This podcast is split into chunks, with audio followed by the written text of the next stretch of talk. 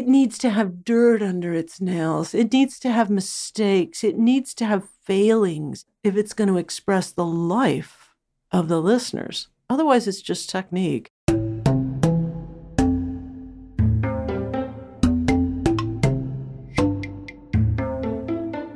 Welcome to Book Society, the podcast where we talk to authors about the books that they love to read and dive deep into the books that they've written. I'm your host, Lucas Cantor Santiago, we're doing another episode from the Miami Book Fair. Usually I'm not in the same room with the guests and they can't see my notebook, but you know, here we are. So I'm here with the esteemed, the amazing, the wonderful Dr. Susan Rogers.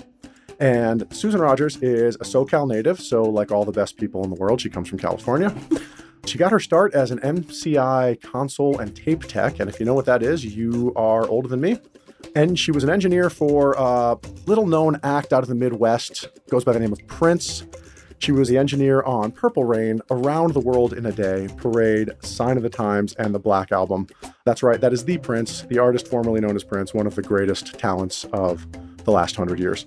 She then went on to become a record producer. She worked with the Barenaked Ladies, David Byrne, whose book we've read on this show, Robben Ford, Jeff Black, The Rusted Root, Tricky, Michael Penn, Toad the Wet Sprocket. And if that were the end of the bio, that would be incredibly impressive. But after she did all of that, she decided, you know what? I'm going to leave music. I'm going to get a PhD in music cognition and psychoacoustics from McGill University, one of the best places you can get a PhD in that sort of thing. And she is now an associate professor at Berkeley, which is one of the best places you can be an associate professor of music and learn about music. The book that Dr. Susan Rogers chose today was The Stone Loves the World by Brian Hall. Penguin Press came out this year in 2022. We actually had a little bit of a miscommunication and tell us the name of the book that you read by Brian Hall. Oh, I've read The Stone Loves the World, but I loved it so much that I went looking for his earlier book, a historical fiction work called I Should Be Extremely Happy in Your Company. And it is an incredible work. I, would put it up there with Hilary Mantel, whom I love, who wrote about Thomas Cromwell. And it's hard to write historical fiction, but damn, Brian Hall home run over the fence.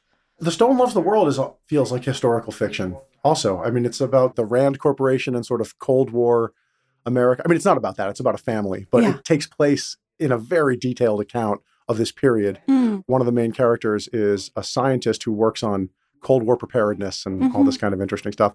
So, why did you pick this book?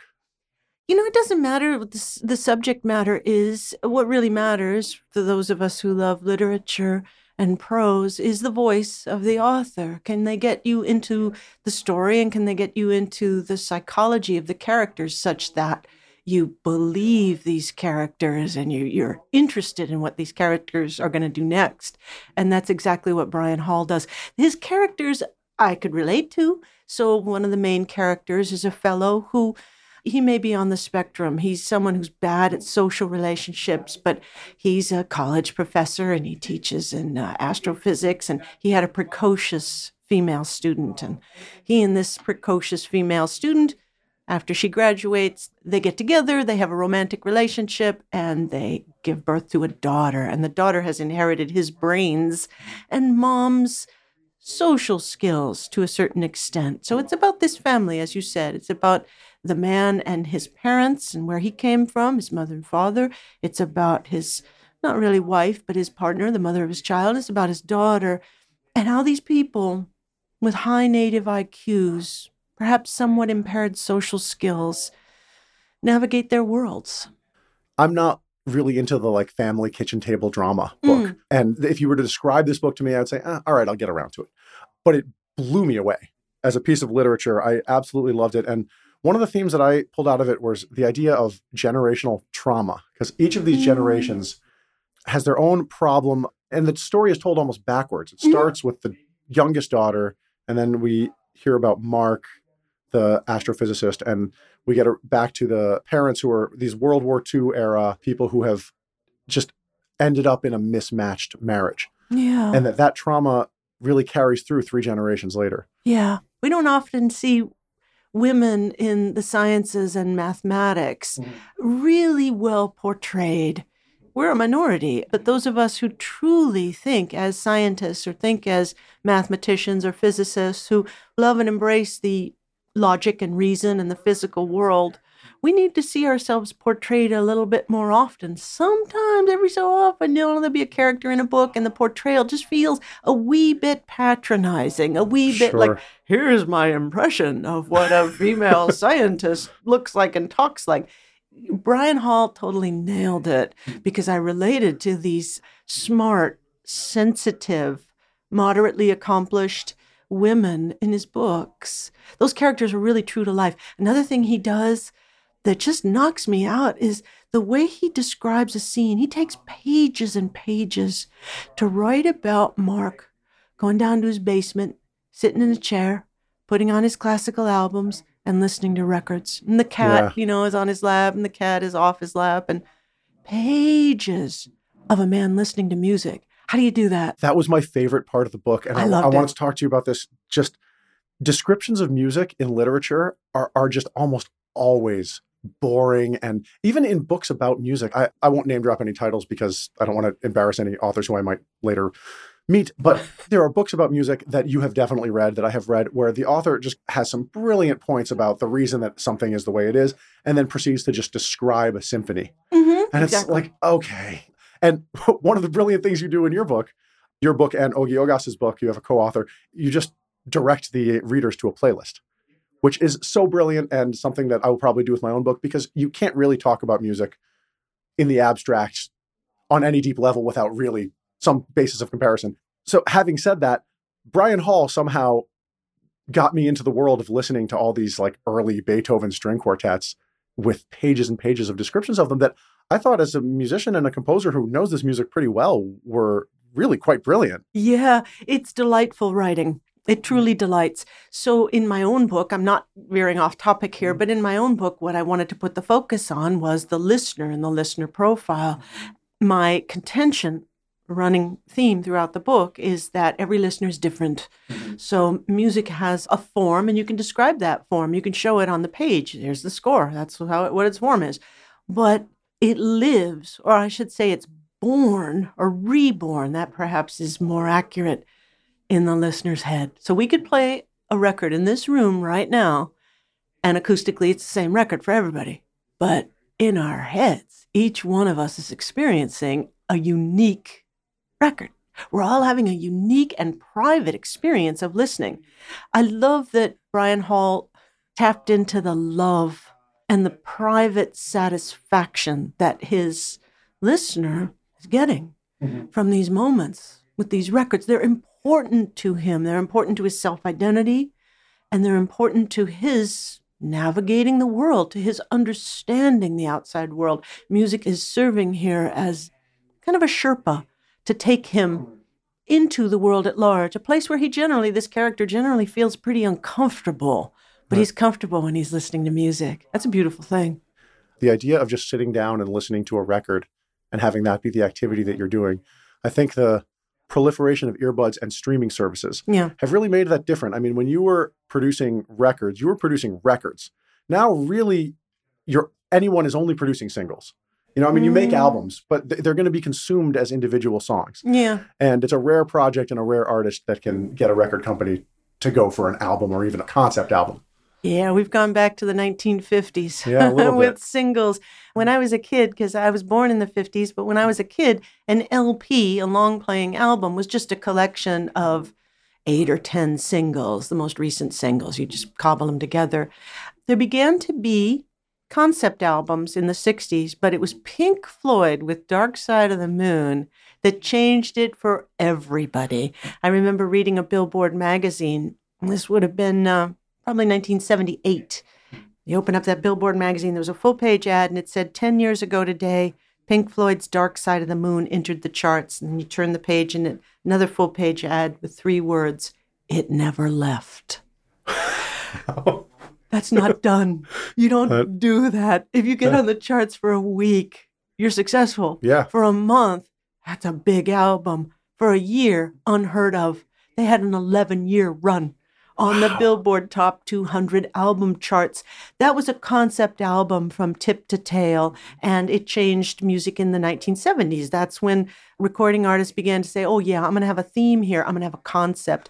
When I worked for Prince in the 80s, he used to say, we don't make singles, we make albums. He meant that throughout his entire career. He was focused on not single success. He, he didn't care. Let them play it on the radio. So what? They, they will or they won't. What he cared about was the listener experience when they bought that album. In those days, it was vinyl, but even CDs, this is the case. Put on side A, song one, and listen top to bottom. You're right that with the advent of streaming and portable listening devices, we've tipped the scales in favor of more passive listening rather than active, engaged listening. It's changing music a little bit. It's changing how people make music because now they have to try to make a stimulus, an object that's going to work without being too distracting. Huh. Yeah, I don't know. I Do I, think I would have struggled with that if I were making those kinds of records. You think producers are thinking about that? Oh yeah, they might be overtly or covertly thinking about it, but they are. You want something that is well, it's it's like memes, I suppose. Hmm. You want something that's going to get into someone else's head and make that someone else think this is the music of me. This Yeah. is the music of me. That's the only way you're going to get the likes or the posts or whatever it is that people do on social media these days. I have no idea. I still buy music. Anyway, that's what you're aiming for. But if you're listening to music over earbuds and you're going about your day, you're walking around campus, or maybe you're listening on speakers because you're in your car, or you're listening at the gym, or you're just listening while you're at home and you're studying. Kids can do that, older people can't. What do you need music to do? What do you need to do? You need it to be your companion, to keep you reminded of other people while you go into these essential tasks. So, in order to do that, you, you want music that isn't going to distract you with big dynamic changes. It can't get suddenly loud and wake you up. It's going to pull your mind away from what it is you're doing. You want it to have a good, steady rhythm, and you don't want the best part about it to be really genius lyrics that are buried somewhere in the middle of the verse. that was for my generation when we'd sit and listen to, to records uh, through loudspeakers. We'd marvel over a certain rhyme, a certain implication of a phrase. But now, hmm, music today involves an awful lot more repetition. They'll take a tag phrase and just repeat it over and over and over and over again until it somehow soaks in to that neural pattern of activity and it hitches its little wagon into the star of whatever it is you're doing. And you think, oh, yeah, I remember that song. I was in college. That was a good song. It does function differently. I I say that with a huge caveat. That's for many people. Of course, there are always exceptions. That's really interesting. I, I mean, I think about this is way before your generation, but Cole Porter Oh, yeah. and you know the internal rhymes and the little jokes that were just throwaways, like in the middle of the Mm. verse, and it wouldn't even be the chorus. The you know, the apple on the top of the tree is never too high to achieve. So take an example from Eve. Experiment. Oh, know, so good. so good. And I loved Yip Harburg, whom, if you know anything about The Wizard of Oz, you'll know that he's the one who wrote lyrics. And he wrote the line, If I were king of the forest, you know, the cowardly lion is singing, Sure. and he says, My tail would lash, I would show compassion for every living thing. Paper, pen, writes that rhyme and says, Yeah, nailed it. yep. Yeah, you did. My tail would lash, I would show compassion. I was so good. Hmm. It's so That's a love of words and a love of playing with words. It's an important art. There's a reason why you can watch that film and listen to that music today, and it's still great. It's dated. It's hundred percent of its time, but it is among the best versions of that style, Yes. that musical American songbook style. Yeah. I was talking last night to some poets about Somewhere Over the Rainbow, and just the verses are, you know, pretty much the biggest leaps that you can plausibly make as a singer, right? They're just octaves Yeah, all over the place. And then the B section is whole steps.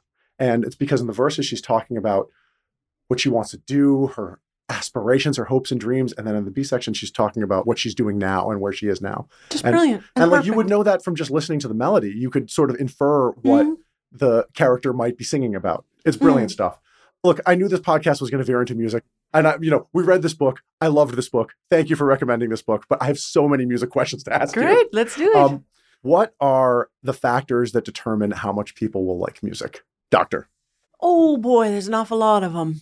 I know from my brain science studies, and there's been a really quick acceleration of neuroimaging work thanks to the new tools that have come out in the last 20 years. So we know a little bit about what the brain is actually doing when it's listening to music. We know that there are at least seven dimensions of a given record. And when I say record, I mean a piece of recorded music. It mm-hmm. can be streamed or just whatever. So that's a record to me. So a given record can light up your mental Christmas tree in one of seven different ways. And this is why when you ask people, what kind of music do you like? They often say, well, I like a lot of stuff, or I like just about everything. And lately I've wanted to say to them, well, of course you do, because you might have records in your playlist, in your collection that were chosen for their rhythm and the lyrics just simply are secondary to that. Maybe they're even sung in a language that you don't speak. You don't even know what they're singing about. But you love that groove. You love that groove. So you've gotten your treat, your release of dopamine from rhythm. It might be lyrics. It might be the melody. You mentioned Somewhere Over the Rainbow and those great film scores. The job of a film score is to give us a theme with a melody that provides the subtext of the emotional tone of the film. So you might be primarily a melody listener, or maybe you just love your melodies at a certain time or place in a certain context. There's also just the style of records. Uh, I have a lot of records in my collection that I love for their innovation. Some records we love for their performances because that performance just seemed to come straight from the heart and it wipes you out. Sometimes we love certain records for the instrumentation. I mean, we might prefer electronic musical instrumentation, or we might prefer records made with actual physical instruments. So we, we have these different dimensions on which our brains are capable of getting a treat, a little release of dopamine. Now, when that happens, when a record causes you to release a bit of dopamine, and especially when your reaction goes from liking to wanting, that record is in. Mm. So what that means is when we listen to a record, someone plays us something and you're hearing a novel record for the first time, you're scanning that record. Where are the treats? Where's the music of me? Is there anything here from me? Do I like this? Is this good for me? So you're kind of automatically scanning these dimensions. If you find one that makes you say, yeah, all right, okay, I'm into it. That was good. You may say, I like that. But if you find more than one, your reaction may be, oh, I need that. I must have that. I want to listen to this again and again. This is the music of me, which is a phrase I enjoy using. That means that that record has released enough dopamine that you now experience this wanting, which is going to cause you to work to get that thing again. Just this morning, I was visiting with a, a musician friend last night, and this morning I listened to some Eddie Palmieri based on his recommendation. What did you uh, listen to? I listened to Augustine Parish. That's where I started listening. And I listened to a few more before I had to go. But Augustine Parish and that saxophone solo by Donald Harrison came in. And it was great before, but it was so damn good. That saxophone solo to my ear is as good as it gets. And of course, I had that reaction, and my thinking was, I can't wait to play this again. I can't wait to show other people this. I can't wait to hear this and fantasize. And when we listen to music, music that we like, it's very effective at getting us to turn on our so called default network, meaning a network of nuclei in the brain that get active when we're daydreaming, which we're doing 30 to 50% of the time. We're in our own heads. That's what a brain does goes out into the world, goes back into its own space. So when you listen to music that you like, you go into your own head, that private place. No one else is in there with you. It's just you and that record having an intimate sort of emotional experience.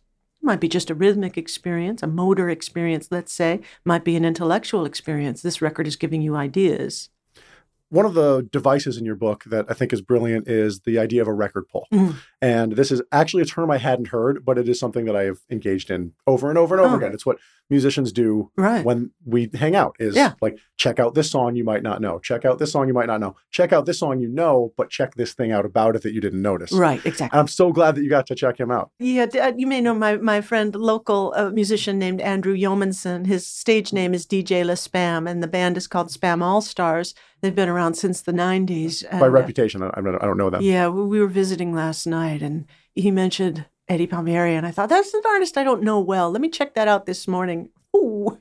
so this book comes with a link to a playlist on Tidal which i just want to plug because i had never heard of it and i'm now it's going to be my default streaming service Mm. it's just great Yeah, it's owned by Jay Z, and Okay. they emphasize high quality audio. yeah So my co-author wanted to have a list or something on YouTube, and I said no self-respecting audio engineer is going to recommend to anyone that they listen to music on YouTube. It is poor quality audio. I'd lose my stripes if it sent people to YouTube. Well, this goes back to something we started talking about. We were talking about Dark Side of the Moon and about how records are made, and I use record in your sense of the word, Mhm. that a piece of recorded music, and how records are today made to be sort of innocuous that you can listen on headphones. And I think this is the way music has always been. It's always been made to fit the medium that it's going to be performed in. Mhm. And you know, the first musical instrument that we know about is a flute, and a flute sounds great on an open plain, you know, Yes. with some dense wooded areas. It really carries and blends into the environment pretty well. And then the next sort of innovation is a harp, and a harp sounds great in a big stone ziggurat. It's almost impossible to hear a harp outside. You know, yeah, But when you were making records, CDs was really the jam. And so- Vinyl and CDs. vinyl and yeah. CDs. But I had this epiphany when I listened to disco on vinyl for the first time. It was a completely different experience because it was made and mastered and recorded to sound good in that medium on big speakers coming off of a record. True. But today, a lot of music is made to sound good on YouTube. It's it's it's you know it's squashed, it's overcooked, Oh. it's mastered to be basically high end and mid range, and like the Mm. low end will pop if you have a sub, but you don't really need to have it. You sort of feel it. You know, I wrote about it in um, it's chapter two of the book, the revolution in music technology that changed the methodology of making a record, really changed careers for recording engineers. I happened to read in 2017 a book that was released the year before by the Nobel laureate Eric Kandel. And this book rocked my world so hard. It's called Reductionism in Art and Brain Science. Hmm. And, you know, he's a Nobel laureate and he's late in life, so he can write about whatever he wants.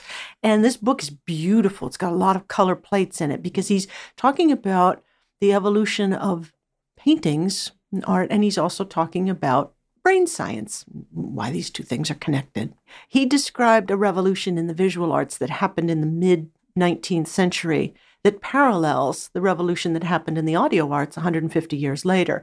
When we transitioned from painters who had to do a portrait of your family by getting the family dressed up in their Sunday best clothes and standing there for a full week while the guy, you know, paints them and the kids, oh, don't move, kids. Oh, look over here. Oh, raise your chin up.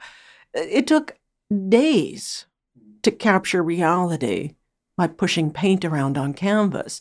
And then some idiot came along and says, Hey, everybody, check this out. And it was this new technology, this wooden box. And all I got to do is put the family in front of the wooden box, squeeze the bulb, and just go to the dark room for a little bit, and bam, oh, you've got a photograph. And there you are. They don't even charge extra for hands. Yeah. bye bye, painters. Yep. bye bye. We don't need you anymore. So, what were mm. those incredible craftsmen going to do with their talents? Eric Kandel writes about this, and he says, J.M.W. Turner in 1842 says, No, no, no, no, no. I'm not done with. I'm free because now, rather than capture reality with my skills, I'm going to capture what the world feels like. Let the wooden box capture what it looks like. And he did. The same thing happened to us in music in the 1990s. That's when the digital audio workstation came along. And oh man, you don't know how hard it is to get a great kick drum sound with microphone position and with tuning the drum and microphone selection. And it's hard. I mean, you have to decide is it going to be a wooden beater or a, a soft beater? There's so many decisions to make. You were a real maestro if you could consistently get a great kick drum sound. It was hard, it took hours. Now you just go to splice.com and with your mouse, it's like ding, ding, ding, ding. There's your kick drum. You want a bigger one? You want a smaller one? You get there's a thousand of them. Yeah. Yeah. Yeah. So the new Silicon box rocked our world and changed record making methods and changed, as you were saying, about the difference between the bone flute and the harp. the technology changed. And so the form, the stimulus changed as well to suit the technology. I got like a bit of a front row seat to this. I'm a little bit, came up, I don't know, maybe 15 years after you, I would guess. And so I learned on an API 1608 in a room Oh. with microphones and a Nice. 1608. There was Pro Tools, but the Pro Tools was basically just a tape machine, Yeah. you know, and everything that we did, every sound that we got was from mic position, choosing, you know, all, all that stuff you described. Yeah. And it took hours, take after take. This mic needs to be an inch over here, yes. inch over here. And then I moved to LA and started working at Hans Zimmer Studio, Mm. which was all, you know, it's just all digital. Every sound you can imagine and as many sounds that you would never imagine are just at your fingertips. They're recorded perfectly, they sound amazing. The limit is just your own imagination. Yes. You can literally make any sound Yeah. on earth. So in Um, my day, we had to work from the materials to the vision. Your vision would be made of whatever materials you could get your hands on. And that was determined by the record budget. So if you were, I don't know, a Celine Dion or Madonna or somebody like that, you'd have a, the biggest budget that you can imagine. And if you were most of us, you'd have a budget that was fairly constrained. And it constrained the studios and how much time you could spend in them. And it constrained the session musicians you might be able to get because you got to pay these people, the musical instruments you could rent. So here are the people, the materials that we have. Here's the studio time we have. We take our materials and let's see what sort of vision we can make from these materials. Hmm. Today, with the digital technology, now we can work from the vision to the materials. Here's my vision, hmm. And I can find the materials right there in the box. This tells us then that the rulers of music tomorrow are going to be the visionaries. I'm seeing what Tyler the creator is doing, and I'm thinking, yeah, he's got the right idea. I think the Tyler the creators and Kendrick Lamar and similar artists are going to be establishing for others. Here's where we're going, folks. I agree. There's also just as an orchestral composer, the samples are not the same. True. and true. they- they work differently. You play them differently, and there is this really weird and interesting thing that happens now, which is if you listen to, let's say, an orchestra. I'm giving away chapters in my book, but fuck it. Um, if you listen to an orchestral trailer, what you'll hear is a lot of staccato string melodies Uh-huh. building up to like big percussive hits, and that's because those things sound great as samples, and that's why we use them. Ah, You know, like like really Good. like legato, beautiful, luscious Uh-huh. melodies. You can program them pretty good, but an orchestra sounds way better. But these Yes. staccato things sound really good. good um, point. So I've found myself in recording sessions in order to please a client, trying to get real musicians to sound like samples. Aww. Well, because this is what the client this wants. This is what the client Yeah. wants. It's what they expect. Yeah. Expectations. You asked earlier about what you know determines a person uh, falling in love with a record, and I mentioned the seven dimensions. But uh, I guess we just take it as obvious that context and expectations function matters. Uh, mm-hmm. it needs to serve a certain function for someone, and people are going to. Imaginations are only so good. Mm. So they're going to imagine, yeah, this is what I've heard before. Do something that's similar to what I've heard before. That's a really interesting point, though, about what sort of musical gestures sound good as samples and what don't. Now, of course, there are styles of music that will always use the old methods, and mm-hmm. that would be orchestral and certainly folk music. Folk music, you're going to get people playing acoustic instruments around a microphone or two. Right. Uh, you're not going to bring We've up been a doing digital it for banjo. f- probably a hundred thousand years. I don't think we're going to stop. yeah, Yeah. truly. Even if that is never really popular music the way it was in the 60s and 70s, it will always, I think, exist. Just people playing music. Classic around it. styles. Yeah. Yeah. Yeah. Horns. I don't know. I haven't been in the studio in a long time, not to work anyway, but I don't know that sampled horns can give you what real horns give you. I, I mean, no sample can give you what the real instrument gives you, but when recording started, one of the things that Segovia and John Philip Sousa wrote a great article about this, about how you can't capture the nuance of a performance in a recording. And at the time that he was writing, that was 100% true. Mm. Now it's no longer true, but Mm. at that time it was true. And it turns out that what the public heard from a Sousa recording was the melody. And that was actually the only thing they really cared about, Mm. you know? And so we as performers spend all this time trying to hone these little tiny details that we think everybody cares about. And it turns out really what they want was da da da da da da da. Like that's the thing that lights up in their brain. And it's just amazing to listen to those recordings. Like, I mean, if you listen to a New Orleans brass band recorded in the 1920s and then you hear them today, you realize it's just a completely different thing. You can't even hear the drums in the recording, which is Yeah. like the whole band. I think it's yeah. like looking at a photograph of the Mona Lisa Mm-hmm. and actually going to the museum and actually seeing the Mona Lisa. yeah. You do lose something in the translation to another medium. but you you get something about to use your analogy. There's something about seeing the Mona Lisa even in a photograph. Like you understand that there's beauty there, Yeah. and that might satisfy a really weak urge to see beauty. But the Mona Lisa in person. Let me use the Statue of David because I haven't seen the Mona Lisa. The Statue of David, in theory, is amazing. The Statue of David in person is life changing. It's a 11 foot tall Ooh. marble statue that looks like it's about to walk away. Gosh, And- is that amazing? Yeah. My friend Tim is a sculptor. I've never seen the uh, Statue of David. I've seen the Mona Lisa, but Tim helped me appreciate sculpture by saying, How do you push one material around so that it looks like hair and flesh and cloth? It's all one material. Same thing with pushing oil around on canvas. Mm-hmm. That's one medium and it's skin over here. And then I've changed how the light bounces off of it, and it's wood over here, and it's fruit over there, and it's a tabletop here. Great skill.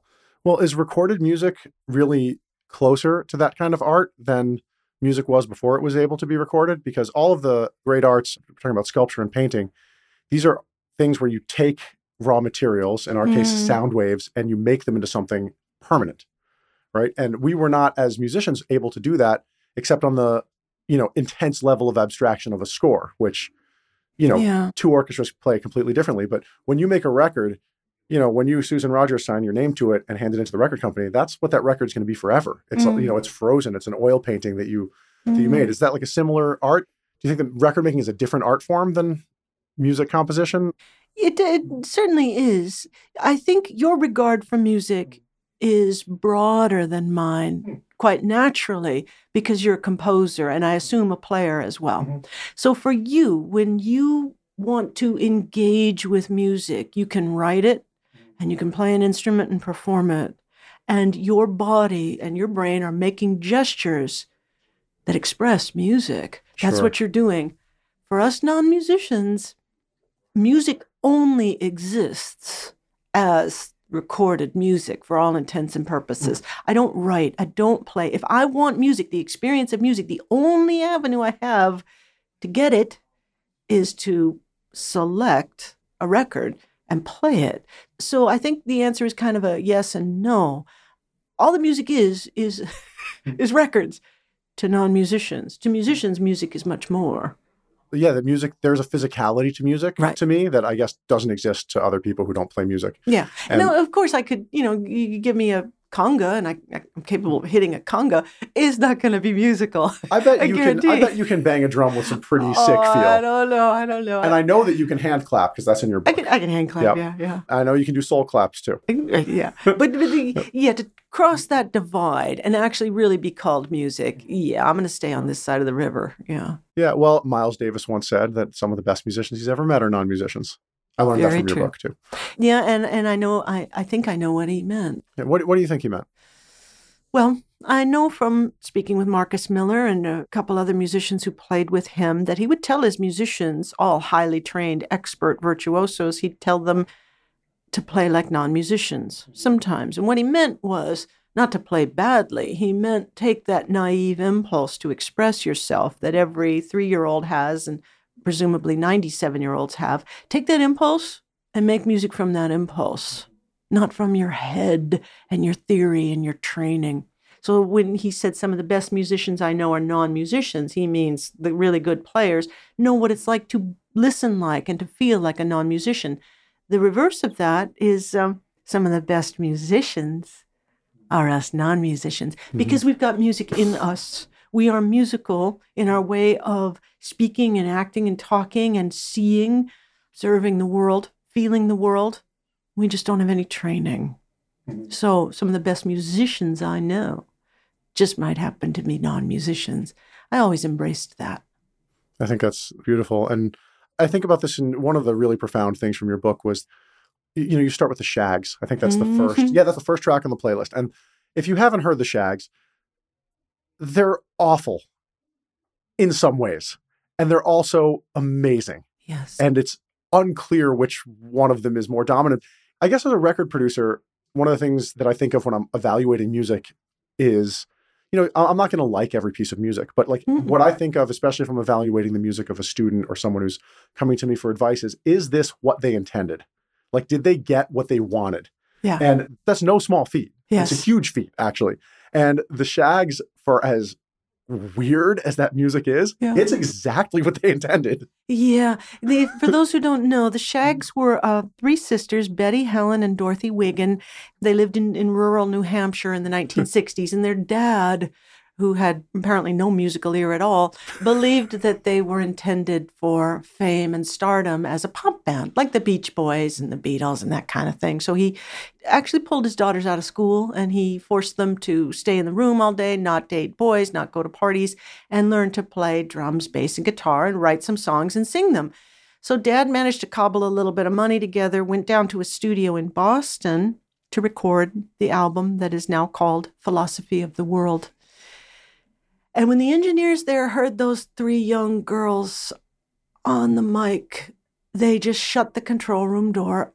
And as Bob Hearn said, one of the engineers there, he said, We rolled on the floor laughing. It was Yeah. so awful. But these three sisters would stop in the middle of a take and look at one another and say, No, you're doing it wrong. the whole thing is wrong. But why people in the music industry have high regard for them and why we remind ourselves to listen to the Shaggs is they are the musical equivalent of a child's finger painting. A child's finger painting is not going to hang in an art museum because there's no technique there. What you're seeing in the child's finger painting is a pure, undiluted intentionality. A little one who does a little child's drawing is saying, This is my world. Hmm. These are my people. This is my house. This is my dog. This is me. With no technique, those hands are pushing those water paints or crayons or whatever around on this piece of paper to say, My world is like this. When technique is out of the picture, all you have is intentionality. So when musicians get all kinds of formal musical training, like the kids I see at Berklee have, they often can be in the recording studio or at their gig on stage and they're playing, they're hitting the notes, the right notes at the right time, the right velocity. Technically, it's right.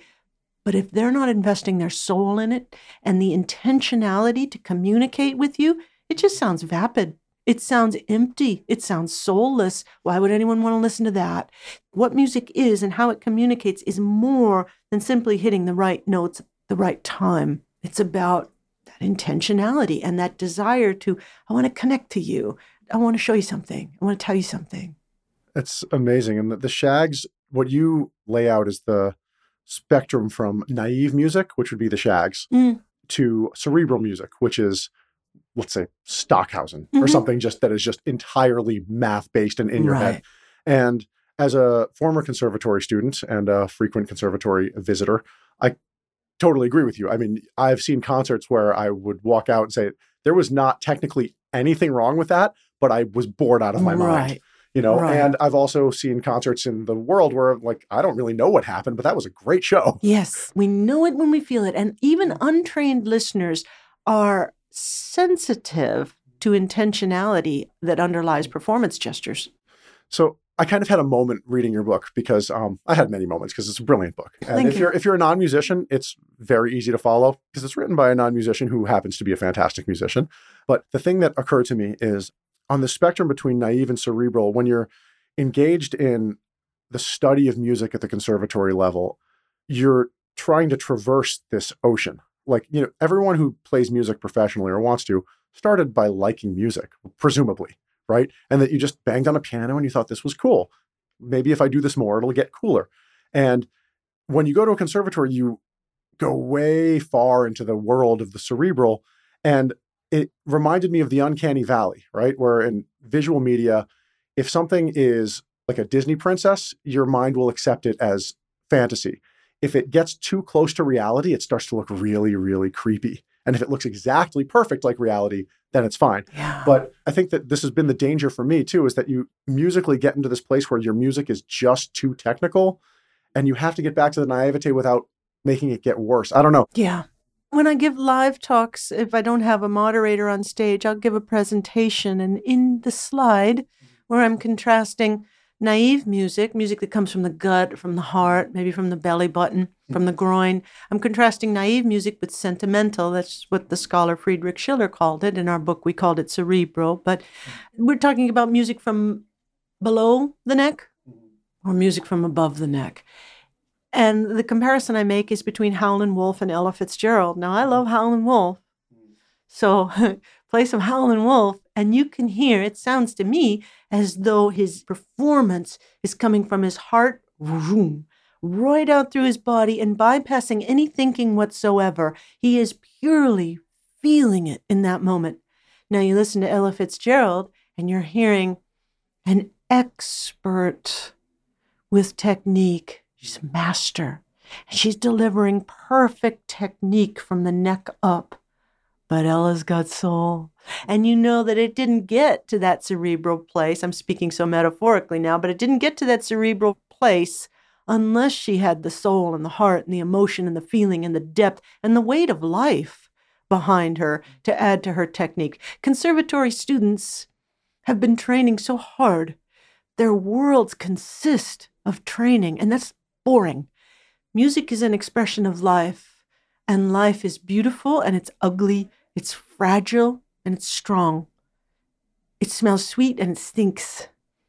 It needs to have dirt under its nails. It needs to have mistakes. It needs to have failings if it's going to express the life of the listeners. Otherwise, it's just technique, which is good, great. You worked really hard to get to that technique, but it's important to ingest some life in it.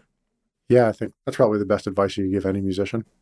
We have to talk with students about what it is they're actually doing because you're spending a fortune to go to Berklee College of Music and get that degree. It's costing you a lot of money. You, you got to be careful about how you say this, but the truth is they're making a product that consumers already have too much of.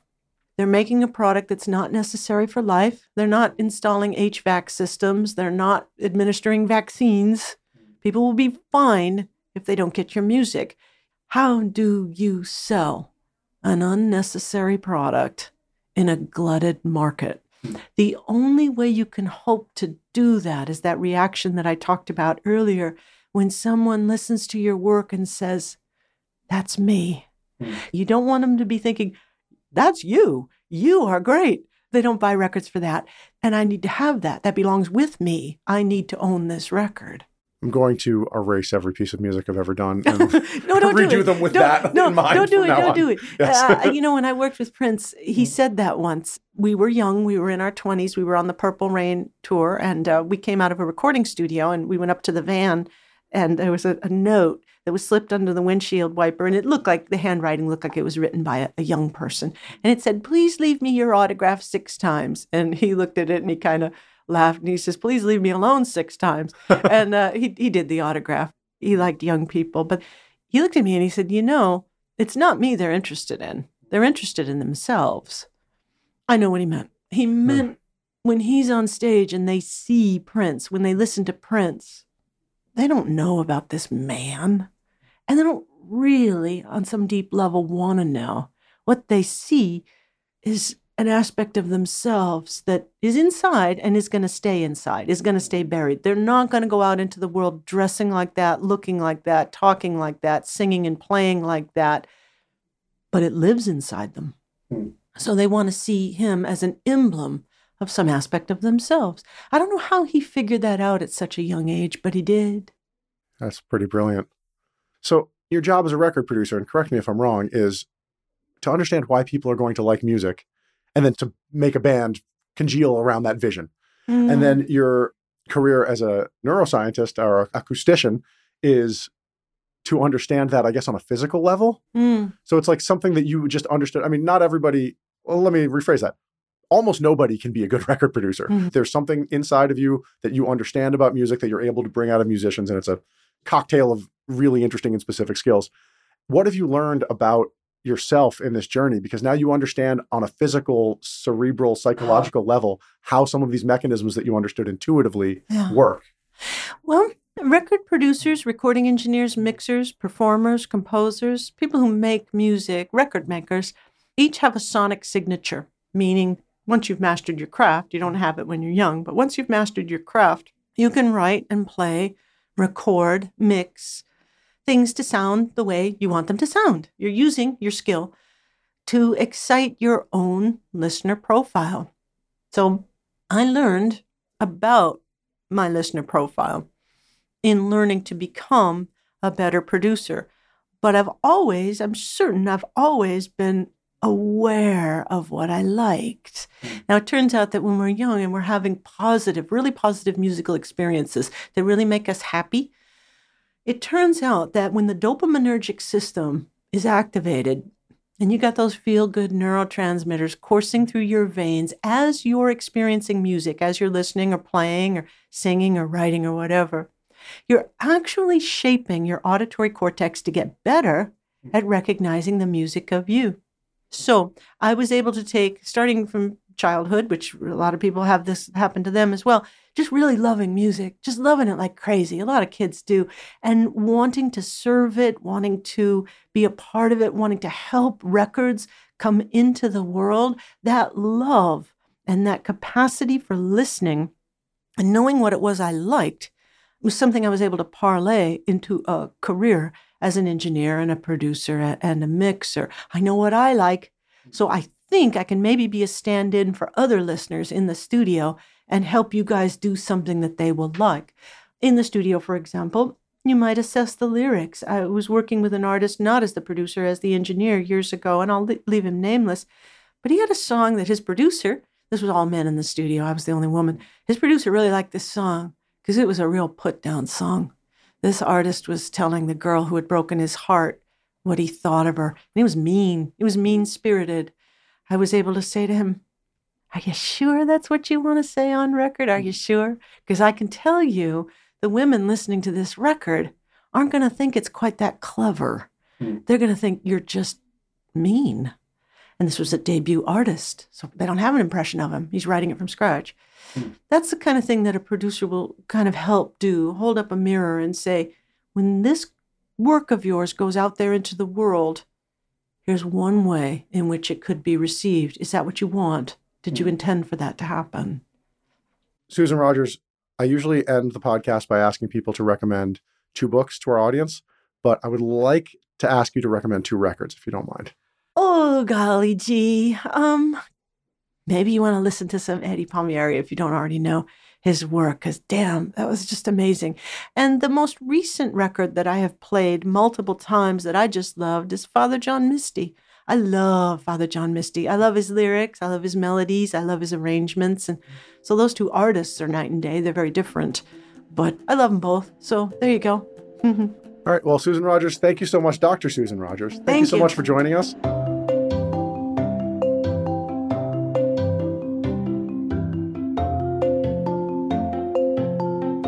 Thank you for listening to Book Society. Our show is produced by me, Lucas Cantor Santiago. This episode was edited and mixed by Levi Sharp. If you're thinking, I would like to do something simple and easy to help out this show because I really like it, the thing you can do is to rate and review the show on Apple Podcasts. It's super simple, takes a second, doesn't cost anything, and it really, really helps the show out.